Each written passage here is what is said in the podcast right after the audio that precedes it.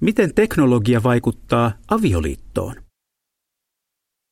Oikein käytettynä teknologia voi lujittaa miehen ja vaimon välistä suhdetta. Sen avulla he voivat esimerkiksi pitää yhteyttä päivän mittaan.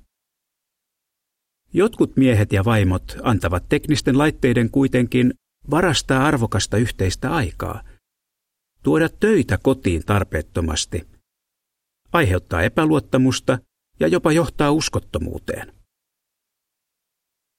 Hyvä tietää. Yhteinen aika.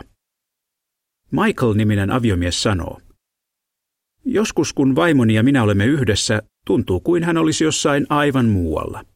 Hän on keskittynyt vain puhelimeensa ja sanoo, ettei ole ehtinyt katsoa sitä koko päivänä." Mies nimeltä Jonathan sanoi, että sellaisissa tilanteissa puolisot voivat olla fyysisesti yhdessä, mutta silti kilometrien päässä toisistaan. Mieti, miten usein puhelu tai viesti häiritsee teitä, kun vietätte aikaa yhdessä. Työ.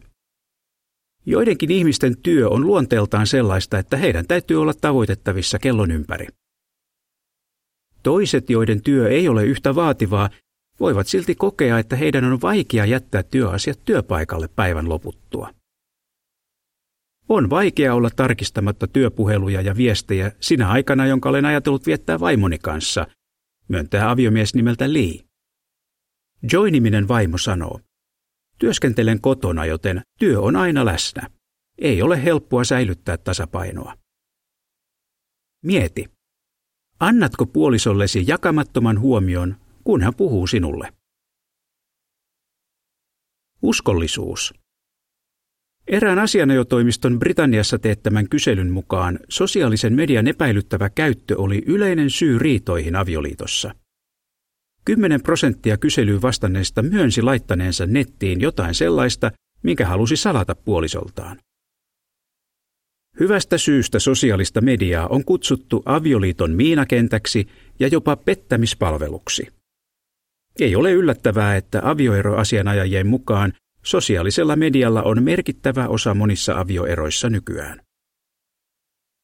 Mieti, salaatko puolisoltasi sen, että pidät yhteyttä johonkuhun vastakkaista sukupuolta olevaan? Mitä voit tehdä? Laita asiat tärkeysjärjestykseen. Jos ei syö, ei pysy terveenä. Vastaavasti, jos ei vietä puolisonsa kanssa aikaa, avioliitto ei pysy kunnossa. Raamatun periaate. Varmistautukaa siitä, mitkä asiat ovat tärkeimpiä. Filippiläisille yksi kymmenen. Keskustelkaa siitä, mitä seuraavista ehdotuksista haluaisitte kokeilla, tai kirjoittakaa omia ideoita, joiden avulla voitte estää teknologiaa häiritsemästä avioliittoanne.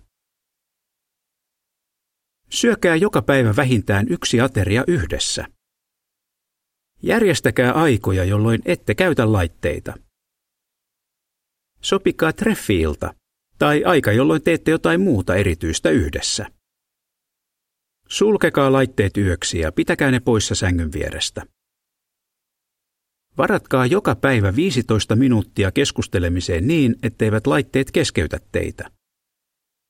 Lopettakaa netin käyttö tiettyyn aikaan joka päivä. Tekstiruutu. Pariskunnille yhdessä pohdittavaksi. Miettikää seuraavia kysymyksiä ensin itseksenne ja keskustelkaa niistä sitten yhdessä. Millä tavoilla tekniset laitteet voivat lujittaa avioliittoanne? Missä määrin sinun mielestäsi teknisten laitteiden käyttö häiritsee yhteistä aikaanne? Mitä muutoksia toivoisit? Onko sinun vaikea jättää työasiat työajalle? Onko puolisosi samaa mieltä? Miten voit olla järkevä siinä, miten paljon aikaa ja huomiota odotat puolisoltasi? Raamatun periaate. Kenenkään ei pidä tavoitella omaa etuaan, vaan jatkuvasti toisen etua.